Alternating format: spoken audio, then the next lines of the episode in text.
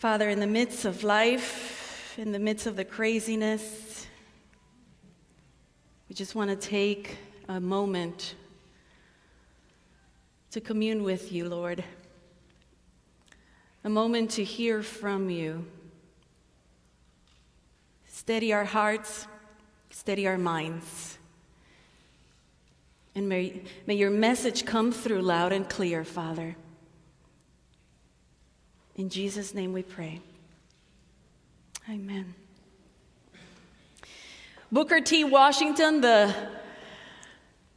notable black educator from the 19th century, one day he was walking the streets of a predominantly white neighborhood in Alabama when he was stopped by a woman. And the woman, not knowing who he was, approached him and said, Would you like to earn some extra dollars by chopping some wood for me? And because he had no pressing business at the moment, Professor Washington smiled and rolled up his sleeves and proceeded to go to work. Proceeded to do the humble chore that this lady had requested of him. When he was finished, he carried the logs inside the house and put them there, placed them neatly next to the fireplace, and then left. A little girl who was in the house immediately recognized who he was and told the lady later on. And the next morning, the lady was at his office embarrassed at the confusion and uh, misunderstanding and apologized profusely for the misunderstanding. Mr. Washington said, Oh, no, don't, don't worry. He said, It's perfectly all right, madam. In fact, I enjoy a little manual labor every now and then, and, and also, it is always a delight to do something for a friend. She shook his hand warmly and assured him that his meek and gracious attitude had endeared him and his work to her heart. And not long afterward, she showed um, her admiration by persuading some very wealthy acquaintances of her to join her in donating thousands of dollars to his school, the Tuskegee Institute. It has been said that you can catch more flies with honey than with vinegar. But humility goes beyond just being nice in order to get what you desire. Andrew Murray perhaps said it best in his book Humility. He says, The humble man feels no jealousy or envy. He can praise God when others are preferred and blessed before him. He can bear to hear others praised and himself forgotten because he has received the Spirit of Jesus, who pleased not himself and sought not his own honor. Andrew's words mirror very closely the words of, of Paul in Philippians 2, the last half of uh, verse 5 through 8. It says, Christ Jesus, who being in the form of God did not consider it robbery to be equal with God, but made himself of no reputation, taking the form of a bondservant. We spoke about that last week, didn't we? And coming in the likeness of men. And being found in appearance as a man, he humbled himself and became obedient to the point of death, even the death of the cross. Humility as an honorable quality was a very foreign concept to the Greco Roman society of ancient times. Humility in those times was equal to shame, or defeat, destruction. You would humiliate the enemy. The good qualities that were honorable was never humility. John Dickson says in his book Humilitas that honor was the ultimate acid and shame the ultimate deficit. Much of life in those days revolved around ensuring that you and your family received public honor and at all cost avoid public shame. So, in other words, a father's least concern for his son was that he would get a good job or that he would be happy or that he would live a fulfilled life. But instead, the main concern was that he would bring honor to the family and not shame. This was the mindset of the society in which Jesus taught, and also the mindset of those to whom Paul is speaking to in Philippians. God worked through Moses in order to teach his people how to show honor by serving each other, unlike those societies and cultures that were surrounding them.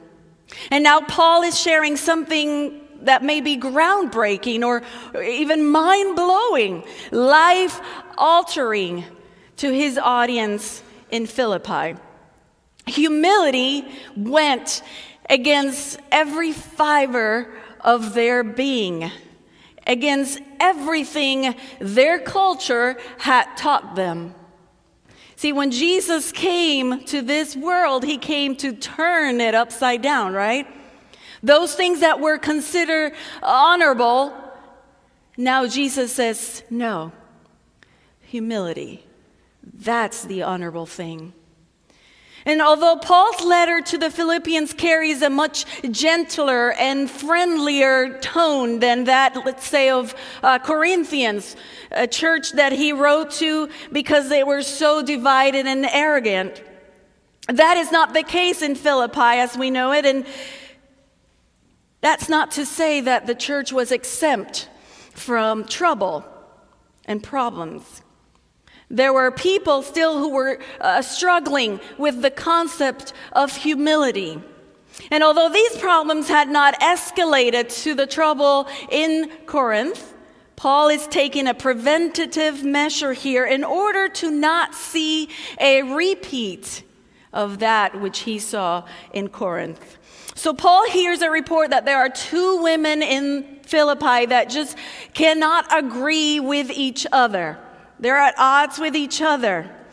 And he never tells us the problem. He never tells us in specifically what is going on. But what is important is he says to them that they take a proactive role in their situation and do not allow this to escalate anymore to the point where it may cause division in the church.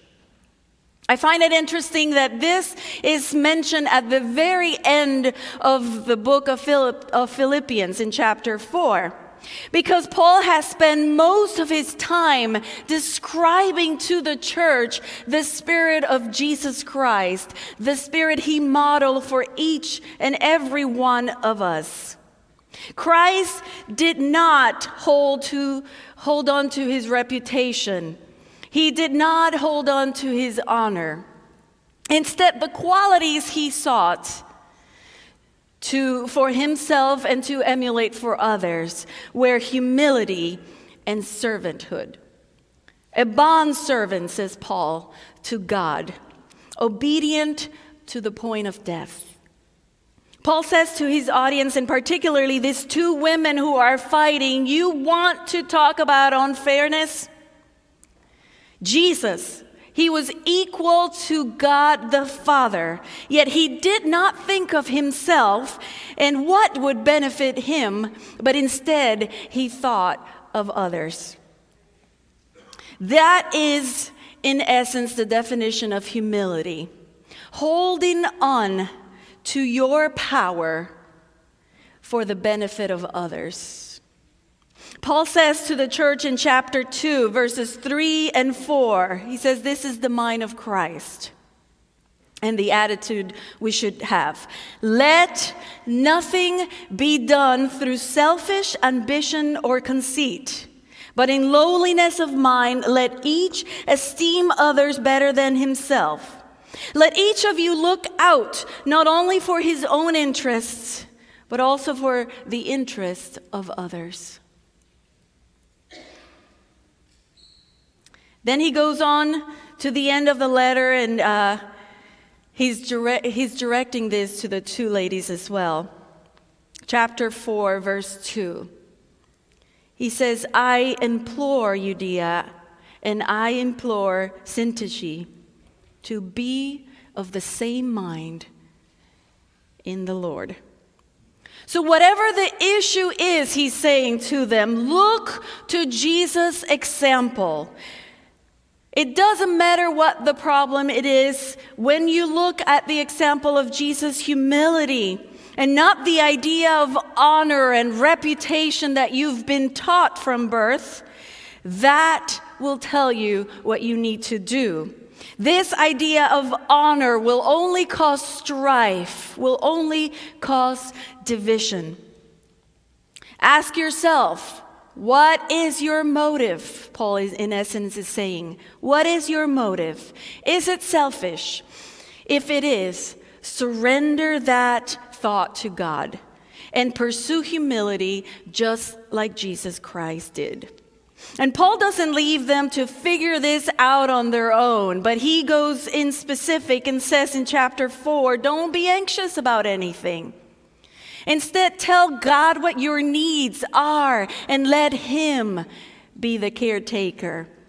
Tell God what your needs are and trust that He will supply them. And then he says in verse 8 through 9 in chapter 4 here's one more piece of advice for you in order to achieve the mind of Christ. He says, Finally, brethren, whatever things are true, whatever things are noble, whatever things are just, whatever things are pure, whatever things are lovely, and whatever things are of good report, if there is any virtue and if there is anything praiseworthy, meditate on these things. The things which you have learned, which you have received, which you have heard from me and seen in me, these do. And the God, is, and the God of peace will be with you. So, because of uh, every single one of his audience grew up in this culture that was saturated with the need for honor and public praise, Paul literally had to break it down for them, come down to the basics for them, in order for them to understand the mind of Christ. The attitude of Christ.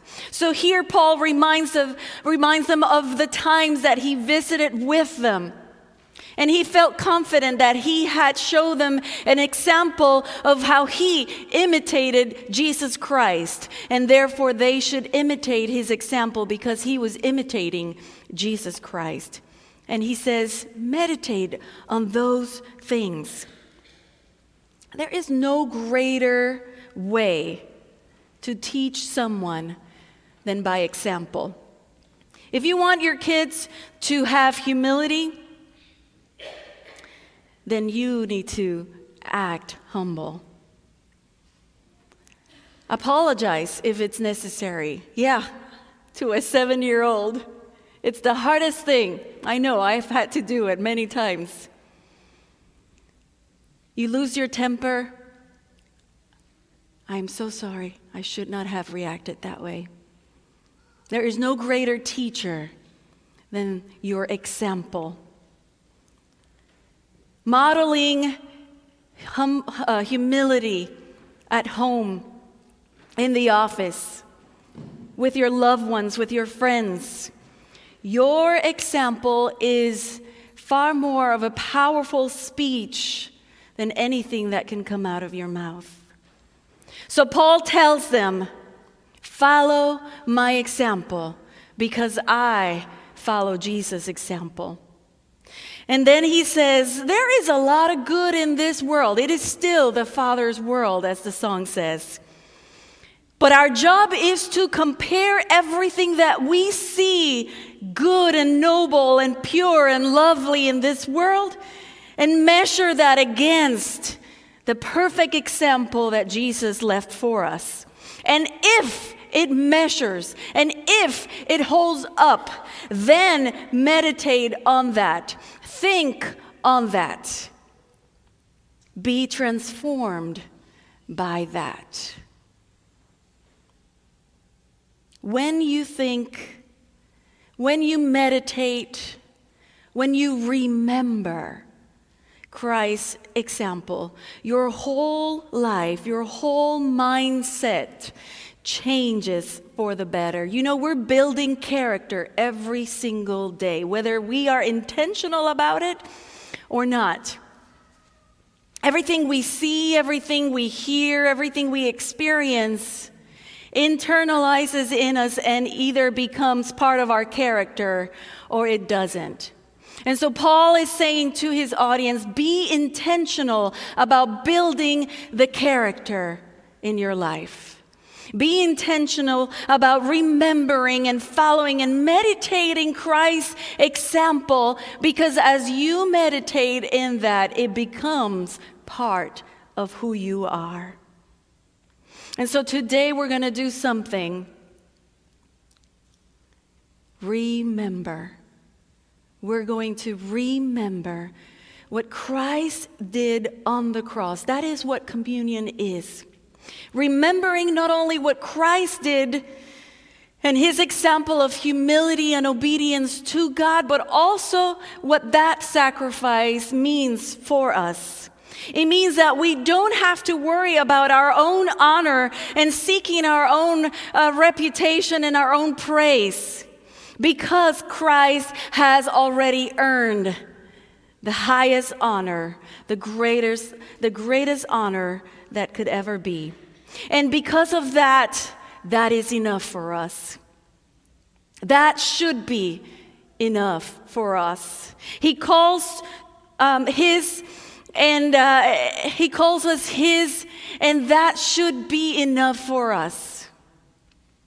We don't have to seek our own reputation, our own honor, because Christ's honor is enough.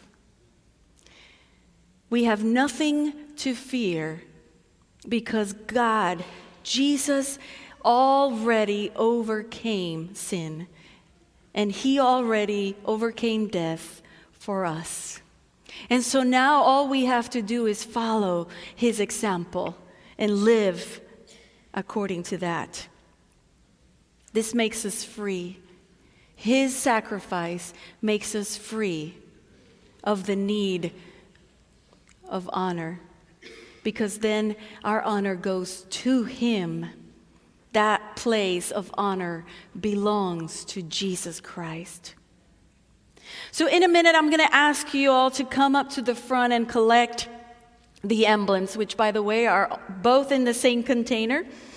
And as you do that, as you do that, I'm going to invite you to think about anyone in your life that you may be struggling to make amends with, maybe struggling to forgive, maybe struggling to um, come to an agreement with, maybe God is calling you to take that initial humble step.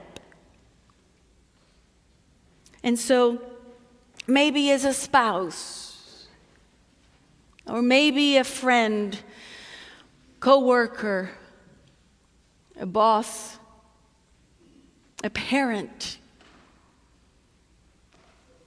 And so I invite you, if the answer does not immediately come to mind that as we begin communion that we will ask God to bring those to mind that we may take the humble step of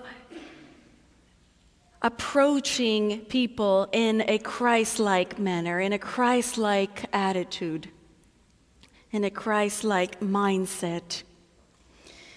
And like Paul's advice, be of the same mind of Christ. Do not wait another day. Do not wait for the other person to take the first step. Free your heart from the burden of anger and strife. If pride is the problem, then surrender that pride to Him and ask Jesus to help you live by His example. Meditate on all things that are pure, that are lovely, that are gentle, that are lovely, that are praiseworthy. And through that, ask God to change your hearts, to change your mind, to be more like His. And so, as the music plays, I'm going to invite you to come to the front and collect the emblem and let's wait for everybody to all partake together.